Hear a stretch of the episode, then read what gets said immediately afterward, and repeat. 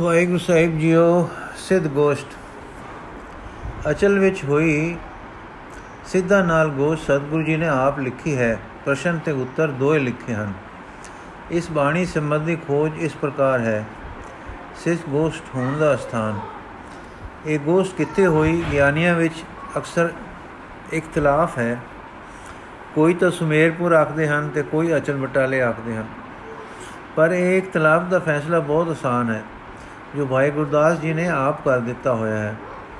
ਸਭ ਤੋਂ ਪੁਰਾਣੀ ਉਗਾਈ ਤੋਂ ਸਭ ਤੋਂ ਸੁੱਚੇ ਉੱਚੇ ਵਿਦਵਾਨ ਤੇ ਸਮੀਪੀ ਸਿੱਖ ਦੀ ਉਗਾਈ ਸਭ ਤੋਂ ਜ਼ੋਰਦਾਰ ਉਗਾਈ ਹੈ। ਆਪ ਨੇ ਇਹ ਸਿੱਧ ਗੋਸਤ ਅਟਰ ਵਟਾਲੇ ਹੋਈ ਦੱਸੀ ਹੈ, ਜਿੱਥੇ ਫਗਣਵਦੀ 14 ਨੂੰ ਮੇਲਾ ਲੱਗਦਾ ਹੁੰਦਾ ਸੀ। ਇੱਥੇ ਸ਼ਿਵ ਸਥਾਨ ਹੈ, ਸ਼ਿਵ ਸਿੱਧ ਸ਼ਿਵ ਉਪਾਸਕ ਲੋਕ ਸਨ। ਭਾਈ ਗੁਰਦਾਸ ਜੀ ਨੇ ਸੁਮੇਰ ਪਰ ਅਚਲ ਵਟਾਲੇ ਦੋਹੀ ਥਾਂ ਗੁਰੂ ਜੀ ਦਾ ਸਿੱਧਾ ਨਾਲ ਮੇਲ ਤੇ ਟਾਕਰਾ ਹੋਇਆ ਦੱਸਿਆ ਹੈ। ਦੋਹੀ ਥਾਂ ਗੁਰੂ ਜੀ ਦੀ ਜਿੱਤ ਦੱਸੀ ਹੈ।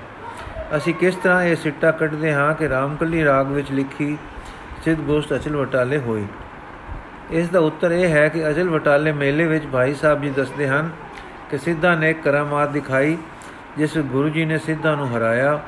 ਫਿਰ ਸਿੱਧ ਲੋਕ ਉਹਨਾਂ ਨਾਲ ਗੋਸ਼ਟ ਕਰਨ ਆ ਗਏ।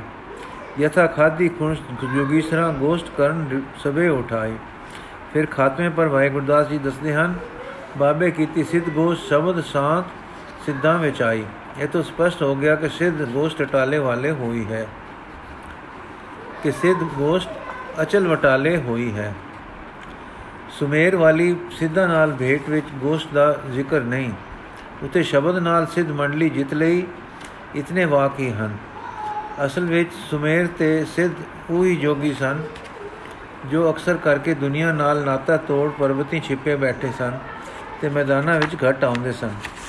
ਅਚਲ ਉਹ ਸਿੱਧ ਸਨ ਜੋ ਮੈਦਾਨਾਂ ਵਿੱਚ ਵੀ ਫਿਰਦੇ ਟੁਰਦੇ ਸਨ, ਪਰ ਇਹ ਖੇਡ ਪੱਕੀ ਨਹੀਂ, ਪਰ ਇਹ ਵੰਡ ਪੱਕੀ ਨਹੀਂ, ਕਿਉਂਕਿ ਮੇਲਿਆਂ ਪਰ ਪਰਬਤਾਂ ਵਾਲੇ ਤੇ ਦੇਸ਼ ਵਾਲੇ ਸਾਰੇ ਹੀ ਇਕੱਠੇ ਹੋ ਜਾਂਦੇ ਸਨ। ਗੜਤੋਂ ਗੜਟੋਕ ਤੋਂ ਮਾਰ ਸਰੋਵਰ ਵੱਲ ਨੂੰ ਸਿੱਧਾਂ ਦੀ ਸੇਵਕੀ ਦਾ ਜ਼ੋਰ ਤਦੋਂ ਬਹੁਤ ਸੀ। ਸਿੱਧ ਗੋਸ਼ਟ ਹੋਣ ਦਾ ਸਮਾਂ। ਸਿੱਧ ਗੋਸ਼ਟ ਫੱਗਣਵਦੀ 14 ਦੇ ਲਗਭਗ ਹੋਈ, ਇਹ ਤਾਂ ਸਿੱਧੀ ਗੱਲ ਹੈ। ਪਰ ਸੰਮਤ ਕੀ ਸੀ, ਇਹ ਲੱਭਣਾ ਕਠਨ ਹੈ। ਪਰ ਹਾਂ, ਇਹ ਟੋਰ ਅਸੀਂ, ਇਹ ਟੋ ਅਸੀਂ ਲਗਾ ਸਕਦੇ ਹਾਂ ਕਿ ਗੁਰੂ ਸਾਹਿਬ ਦੀ ਅਵਸਥਾ ਤਦੋਂ ਚੰਗੀ ਵਡੇਰੀ ਸੀ। ਆਪ ਸਾਰੇ ਸੰਸਾਰ ਦੀ ਪੂਰਬ, ਦੱਖਣ, ਪੱਛਮ ਤੇ ਉੱਤਰ ਦੀ ਯਾਤਰਾ ਕਰ ਆਏ ਸਨ। ਕਰਤਾਰਪੁਰ ਵਸਾ ਲਿਆ ਸੀ। ਉਦਾਸੀ ਬਾਣਾ ਲਾ ਦਿੱਤਾ ਸੀ, ਆਪਣਾ ਗ੍ਰਸਤ ਉਦਾਸ ਮਤ ਤੋੜ ਦਿੱਤਾ ਸੀ। ਕਰਤਾਰਪੁਰ ਵਿੱਚ ਸਵੇਰੇ ਜਪ ਦਾ ਉਚਾਰ ਸੰਜਾ ਨੂੰ ਸੋਦਰ ਦੀ ਚੌਕੀ, ਰਾਤ ਆਰਤੀ ਸੋਇਲਾ ਆਦ ਮਰਿਆਦਾ ਜਾਰੀ ਸਨ। ਸੰਗਤਾਂ ਆਉਂਦੀਆਂ ਸਨ ਤੇ ਸਤਗੁਰ ਤਾਰਦੇ ਸਨ। ਦੇਸ਼ ਦੇਸ਼ ਵਿੱਚ ਪ੍ਰਸਿੱਧ ਸਨ। ਪੰਜਾਬ ਵਿੱਚ ਘਰ ਘਰ ਆਪ ਦਾ ਨਾਮ ਸੀ, ਸੋ ਇਹ ਵਕਤ ਆਪ ਦੇ ਬ੍ਰਿਧ ਅਵਸਥਾ ਦੇ ਲਗਭਗ ਦਾ ਹੋ ਸਕਦਾ ਹੈ। ਤਜ਼ਬ ਨਹੀਂ ਤਜ਼ਬ ਨਹੀਂ ਕਿ ਤਦੋਂ ਆਪ ਦੀ ਉਮਰ 50 ਤੇ 65 ਦੇ ਵਿਚਕਾਰ ਅਪੜੀ ਹੋਈ ਹੋਵੇ। ਕਿਉਂਕਿ ਅਚਲ ਵਟਾਲੇ ਤੋਂ ਮਗਰੋਂ ਸਤਗੁਰੂ ਜੀ ਮੁਲਤਾਨ ਗਏ ਹਨ। ਅਚਲ ਹਿੰਦੂ ਫਕੀਰਾਂ ਤੇ ਫਤਿਹ ਪਾਈ। ਉਹਨਾਂ ਨੂੰ ਨਾਮ ਅਭਿਆਸ ਦਾ ਕਾਇਲ ਕੀਤਾ ਤੇ ਸਬਦ ਸਾਥ ਉਹਨਾਂ ਨੂੰ ਦਾਨ ਹੋਈ ਤੇ ਮੁਲਤਾਨ ਮੁਸਲਮਾਨ ਫਕੀਰਾਂ ਦਾ ਮਾਨੋ ਘਰ ਸੀ। ਉਹਨਾਂ ਨੂੰ ਜਿੱਤਿਆ। ਫਿਰ ਭਾਈ ਗੁਰਦਾਸ ਜੀ ਆਪ ਦੇ ਹੋਰ ਸਫਰਾਂ ਦਾ ਜ਼ਿਕਰ ਨਹੀਂ ਕਰਦੇ। ਭਾਵੇਂ ਹਰਦੁਆਰ ਜਾਣਾ ਤੇ ਫਿਰ ਅਫਗਾਨਿਸਤਾਨ ਹਰਾਤ ਤੱਕ ਜਾਣਾ ਤੇ ਵਾਪਸੀ ਪੰਜੇ, ਸਾਹਿਬ ਜਾਣ ਦਾ ਕੋਤਕ ਵੀ ਕਰਨੇ ਕਈਆਂ ਦੇ ਖਿਆਲ ਵਿੱਚ ਮਗਰੋਂ ਦਾ ਸਫ਼ਰ ਹੈ। ਤਦ ਵੀ ਅਸਾਂ, ਤਦ ਵੀ ਅਸੀਂ ਇਹ ਨਤੀਜੇ ਤੇ ਪਹੁੰਚ ਸਕਦੇ ਹਾਂ। ਸਿੱਧ ਗੋਸ਼ਟ ਦੇ ਉਚਾਰਨ ਦਾ ਸਮਾਂ ਗੁਰੂ ਨਾਨਕ ਸੰਮਤ 50 ਤੋਂ ਮਗਰੋਂ ਦੇ ਸੰਮਤ 71 ਤੋਂ ਪਹਿਲਾਂ ਦਾ ਹੈ। ਸਿੱਧਾ ਨਾਲ ਚਰਚਾ ਜ਼ੁਬਾਨੀ ਹੋਈ। ਜਿਸ ਸੂਰਤ ਵਿੱਚ ਇਹ ਬਾਣੀ ਸਾਨੂੰ ਸ੍ਰੀ ਗੁਰੂ ਗ੍ਰੰਥ ਸਾਹਿਬ ਜੀ ਵਿੱਚ ਮਿਲਦੀ ਹੈ, ਇਹ ਜ਼ਰੂਰ ਤਦੋਂ ਤੋਂ ਮਗਰੋਂ ਵੀ ਲਿਖੀ ਹੋਈ ਹੈ। ਇਹ ਜ਼ਰੂਰ ਤਦੋਂ ਤੋਂ ਮਗਰੋਂ ਦੀ ਲਿਖੀ ਹੋਈ ਹੈ। ਚਾਹੇ ਤਾਂ ਗੁਰੂ ਜੀ ਨੇ ਉਦੋਂ ਉੱਥੇ ਹੀ ਰਚੀ ਤੇ ਚਾਹੇ ਕਰਤਾਰਪੁਰ ਆ ਕੇ ਰਚੀ ਤੇ ਚਾਹੇ ਮੁਲਤਾਨ ਜਾਣ ਦੇ ਸਫ਼ਰ ਵਿੱਚ ਰਚੀ। ਸਾਡੇ ਪਾਸ ਅਜੇ ਤੱਕ ਨਿਰਣੇ ਕਰਨ ਵਾਲੀ ਉਗਾਈ ਕੋਈ ਨਹੀਂ। ਪਰ ਸੰਭਵ ਇਹ ਹੈ ਸੰਭਵ ਇਹੋ ਹੈ ਕਿ ਗੁਰੂ ਜੀ ਮੇਲੇ ਦੇ ਮਗਰੋਂ ਜਦ ਮੁਲਤਾਨ ਗਏ ਹਨ, ਤਦੋਂ ਰਸਤੇ ਵਿੱਚ ਦੀ ਇਹ ਰਚਨਾ ਹੈ, ਸਫ਼ਰ ਪੈਦਲ ਜਾਂ ਘੋੜੀਆਂ ਬੈਲਾਂ ਦੇ ਸਨ, ਰਸਤੇ ਵਿੱਚ ਇਕਾਂਤ ਵੇਲ ਬਹੁਤ ਹੁੰਦੀ ਸੀ। ਇਸ ਸਫ਼ਰ ਵਿੱਚ ਉਹ ਸਾਰੇ ਖਿਆਲ ਜੋ ਪਰਸਪਰ ਸਿੱਧਾ ਨਾਲ ਗੋਸ਼ਟ ਵਿੱਚ ਹੋਏ, ਸਤਿਗੁਰੂ ਜੀ ਨੇ ਕਵਿਤਾ ਵਿੱਚ ਗੁਣ ਦਿੱਤੇ। ਇਸ ਦੀ ਲੋੜ ਗਾਲਵਨ ਇਹ ਸੀ ਕਿ ਆਪ ਸਾਰੀ ਸਿੱਖੀ ਨੂੰ ਸਾਰੇ ਦੇਸ਼ ਨੂੰ ਜੋਗੀਆਂ ਦੇ ਹੱਠਾਂ, ਤੱਪਾਂ ਤੇ ਨਾਟਕਾਂ ਛੇਟਕਾਂ ਤੋਂ ਕੱਢਣਾ ਚਾਹੁੰਦੇ ਸੇ ਤੇ ਆਪਣੇ ਖਿਆਲ ਸਭ, ਇਸ ਸਭ ਵਿੱਚ ਪਰਵਿਰਤ ਕਰਨਾ ਚਾਹੁੰਦੇ ਸਨ। ਕੀਤੀ ਦੇ, ਕੀਤੀ ਕੀਤੀ ਦੇ ਅਰਥ ਰਚੀ ਹੋਵੇ ਤਾਂ ਇਹ ਅਚਲ ਹੀ ਰਚੀ ਗਈ ਖਿਆਲ ਹੋ ਸਕਦੀ ਹੈ। ਪਰ ਕੀਤੀ ਦਾ ਭਾਵ ਵਿਸ਼ੇਸ਼ ਗੋਸ਼ਟ ਨਾਲ ਵੱਲ, ਗੋਸ਼ਟ ਕਰਨ ਵੱਲ ਹੀ ਜਾਂਦਾ ਹੈ।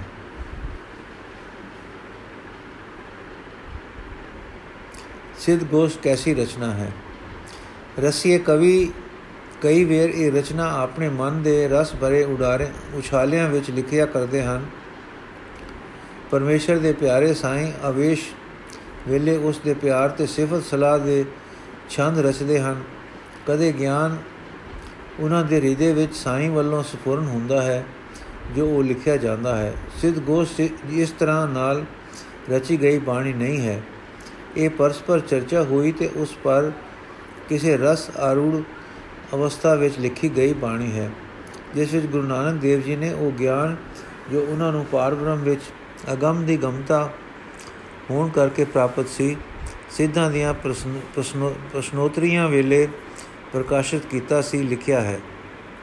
ਇਹ ਸਿੱਧ ਲੋਕ ਗੋਰਖ ਮਤ ਦੇ ਜੋਗੀ ਸਨ, ਕਿਉਂਕਿ ਭਾਈ ਗੁਰਦਾਸ ਜੀ ਇਸ ਸਾਖੀ ਦਾ ਜ਼ਿਕਰ ਕਰਦੇ ਹੋਏ ਇਹਨਾਂ ਸਿੱਧਾਂ ਵਾਸਤੇ ਲਫ਼ਜ਼ ਲਫ਼ਜ਼ ਜੋਗੀਸਰ ਵਰਤੇ ਹਨ ਅਤੇ ਸਾਰੀ ਪੌੜੀ ਵਿੱਚ ਦੱਸਦੇ ਹਨ ਕਿ ਸਿੱਧਾਂ ਨੇ ਤੰਤਰ ਮੰਤਰ ਕਰਕੇ ਕਈ ਚੇਟਕ ਦਿਖਾਏ, ਜਿਸ ਤੋਂ ਸਪਸ਼ਟ ਹੋ ਗਿਆ ਕਿ ਇਹ ਸਿੱਧ ਜੋਗੀ ਸਨ ਤੇ ਜੋਗੀ ਗੋਰਖ ਦੇ ਯੋਗ ਮਤ ਵਾਲੇ ਸਨ।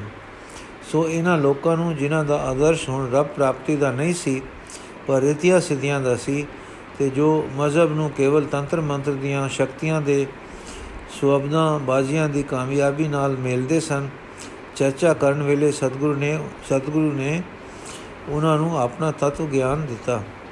ਉਹ ਗਿਆਨ ਜੋ ਸਤਿਗੁਰੂ ਨੇ ਦਿੱਤਾ, ਸਾਰੇ ਪੰਜਾਬ ਦੇ ਜੋਗ ਮਤ ਉਪਾਸਕਾਂ ਦੀ ਕਲਿਆਣ ਲਈ ਜ਼ਰੂਰੀ ਸੀ।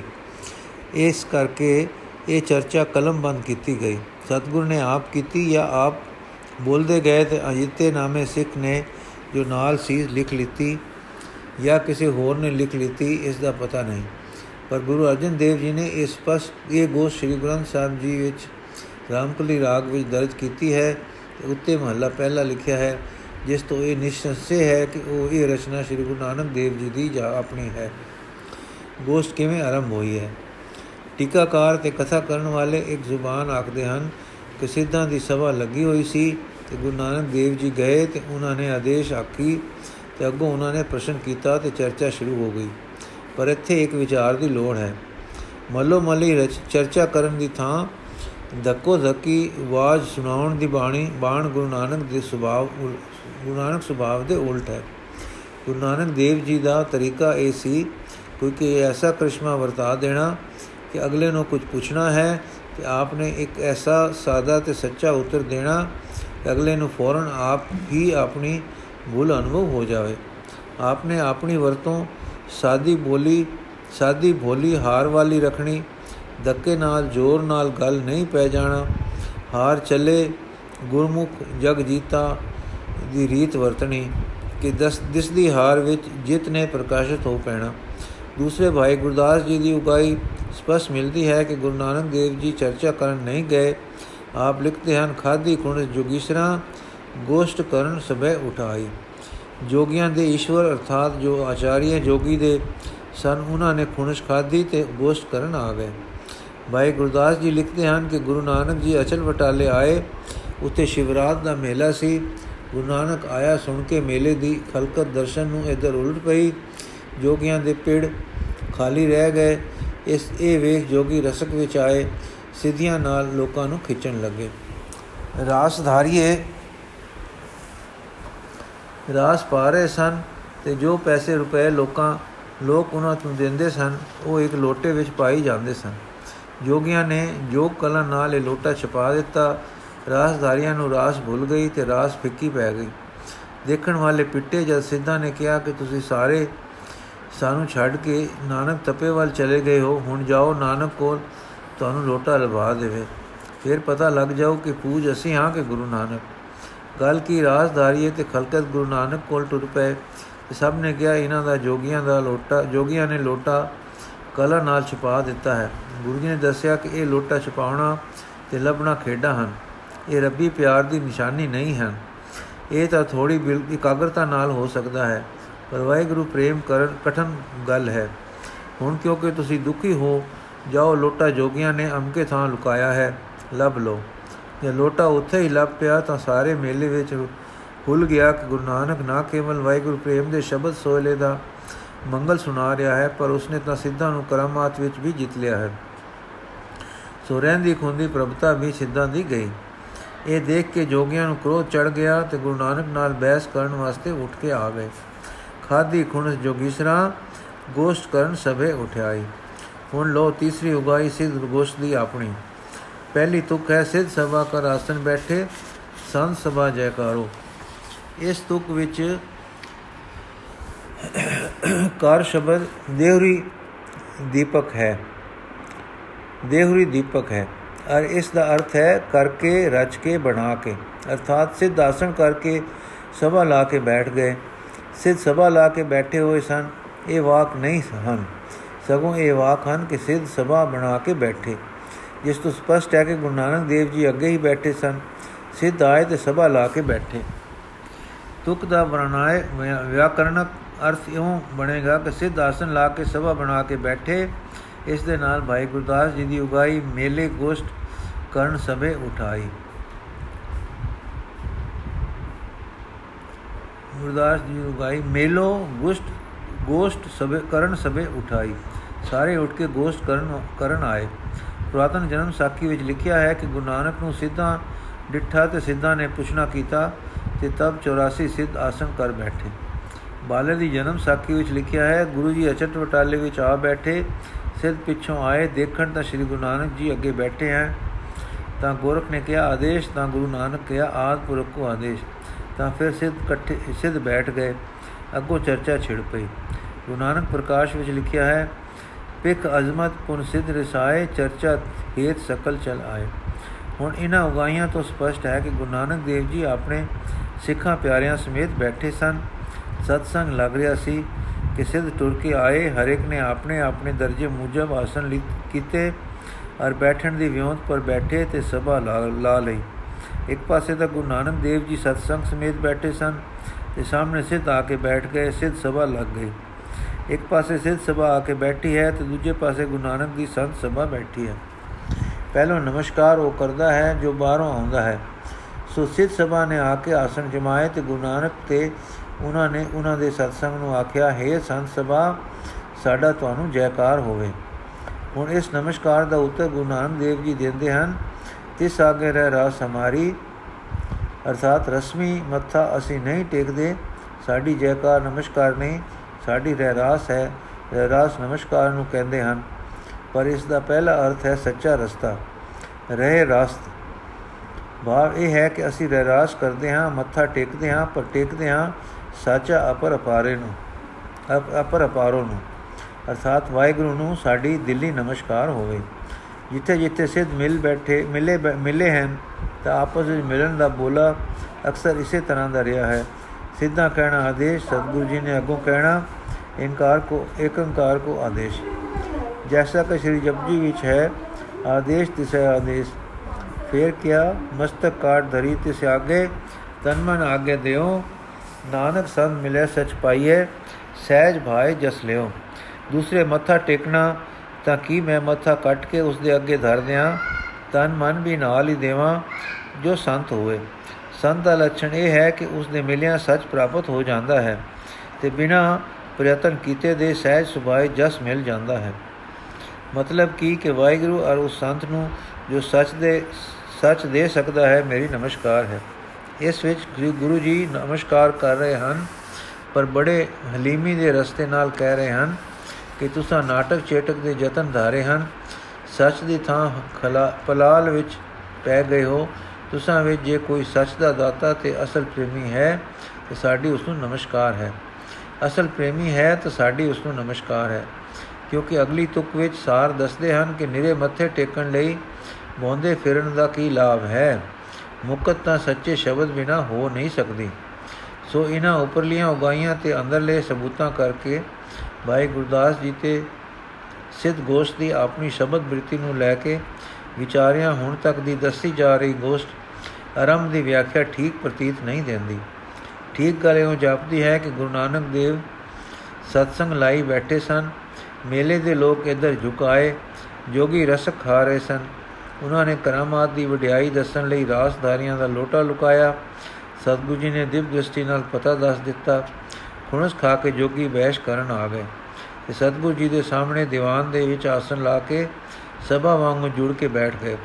ਗੁਰੂ ਨਾਨਕ ਤੇ ਉਹਨਾਂ ਦੇ ਸਤਸੰਗ ਨੂੰ ਸੰਤ ਸਭਾ ਕਹਿ ਕੇ ਨਮਸਕਾਰ ਕੀਤੀ।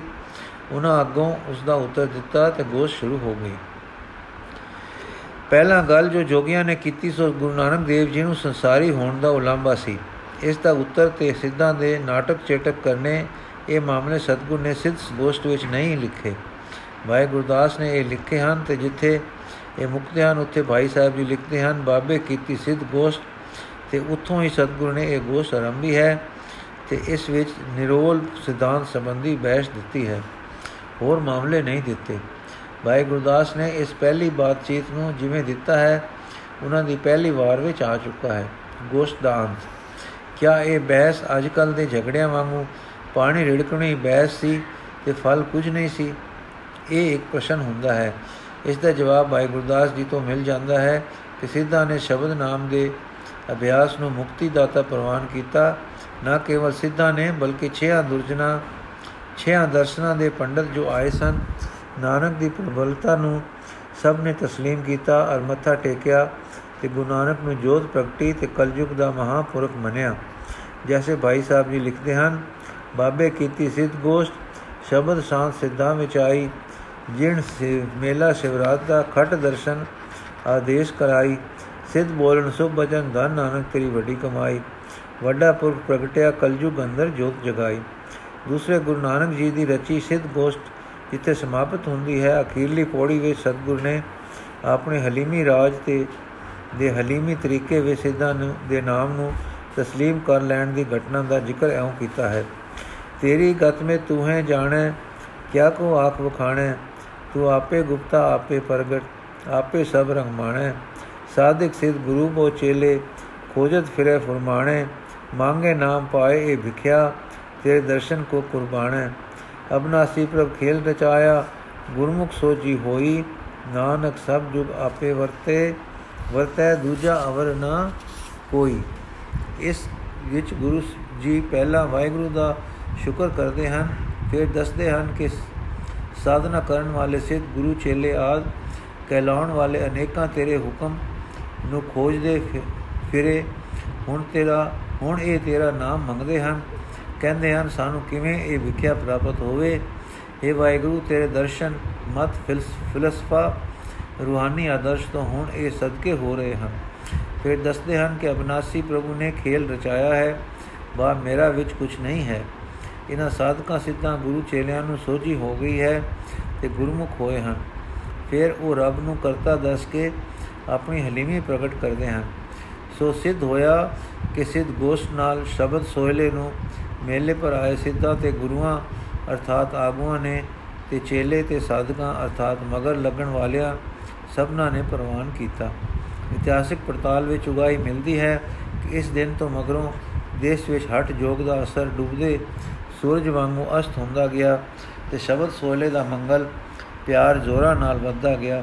ਮਾਨੋ ਇਹ ਘਟਨਾ ਇੱਕ ਇਤਿਹਾਸਿਕ ਅਤ ਜ਼ਰੂਰੀ ਨੁਕਤਾ ਹੈ ਕਿ ਸਿੱਖੀ ਪ੍ਰਚਾਰ ਅਗਲੇ ਪਰਵਿਰਤ ਖਿਆਲਾਂ ਪਰ ਫਤਿਹ ਪਾ ਕੇ ਆਪਣੇ ਹਲੀਮੀ ਰਾਜ ਦੇ ਸਿੱਕੇ ਨੂੰ ਤੋੜ ਕੇ ਕਾਮਯਾਬ ਹੋ ਗਿਆ ਸ਼ਿਵਰਾਤਰੀ ਦਾ ਮੇਲਾ 14 ਵਦੀ ਫੱਗਣ ਨੂੰ ਹੁੰਦਾ ਹੈ ਹਰ ਥਾਂ ਤੇ ਪੁਰਾਤਨ ਸਮੇਂ ਤੋਂ ਜੋਗੀਆਂ ਦੇ ਟਿੱਲੇ ਜ਼ਿਲ੍ਹੇ ਜੇਲਮ ਪੰਜਾਬ ਵਿੱਚ ਵੀ ਇਸੇ ਤਰੀਕੇ ਤਰੀਕ ਨੂੰ ਹੁੰਦਾ ਰਿਹਾ ਹੈ ਮਹੰਤ ਸ਼ੰਕਰਨਾਥ ਜੀ ਜੂਲਣੇ ਮਹਿਲ ਗੁਰਦਾਸਪੁਰ ਵਾਲੇ ਜੀ ਨੇ ਸਾਡੀ ਪੁੱਛ ਤੇ ਉੱਤਰ ਵਿੱਚ ਲਿਖਿਆ ਸੀ ਕਿ ਕਿਸੇ ਫਾਰਸੀ ਦਸਖਤੀ ਡਾਇਰੀ ਵਿੱਚ ਜੋ ਉਹਨਾਂ ਪਾਸ ਹੈ, ਗੁਰੂ ਜੀ ਦਾ ਅਚਲ ਜਾਣਾ ਸ਼ਿਵਰਾਤਰੀ ਦੇ ਮੇਲੇ ਪਰ ਹੀ ਲਿਖਿਆ ਹੈ ਤੇ ਭਾਈ ਗੁਰਦਾਸ ਜੀ ਦੀ, ਗੁਰਦਾਸ ਜੀ ਵੀ ਸ਼ਿਵਰਾਤ ਦੇ ਮੇਲੇ ਤੇ ਹੀ ਜਾਣਾ ਲਿਖਦੇ ਹਨ।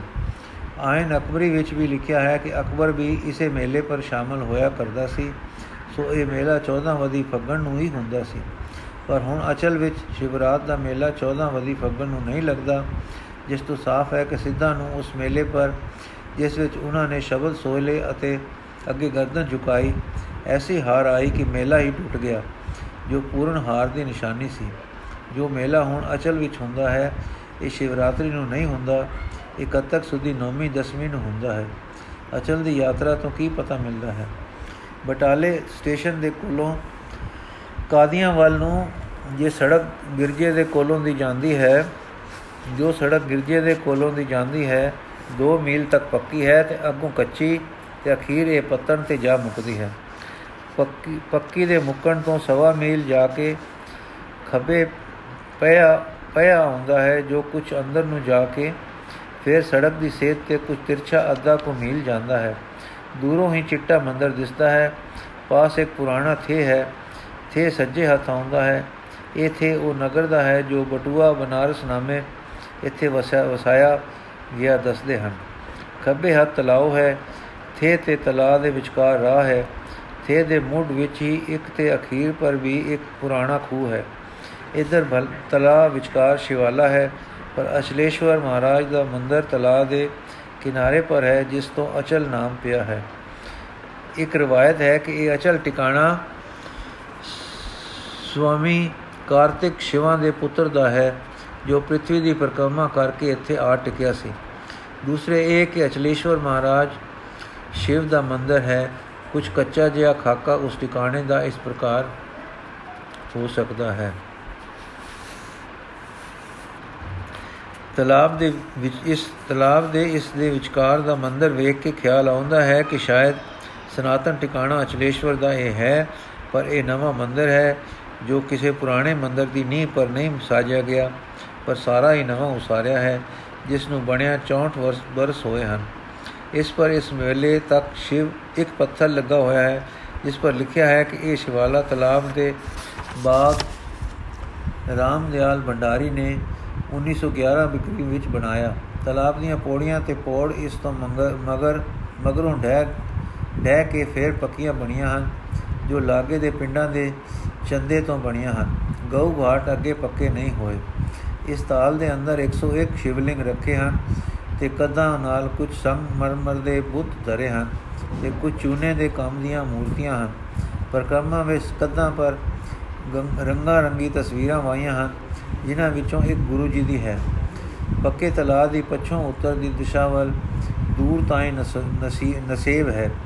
ਜਿਸ ਤੋਂ ਮਲੂਮ ਮਲੂਮ ਹੁੰਦਾ ਹੈ ਕਿ ਤਲਾਅ 1911 ਤੋਂ ਪੁਰਾਣਾ ਹੈ ਤੇ ਆਸੇ-ਪਾਸੇ ਦੇ ਪਾਣੀ ਦੇ ਢਲਕੇ ਇਕੱਠੇ ਹੋਣ ਦੀ ਥਾਂ ਹੈ।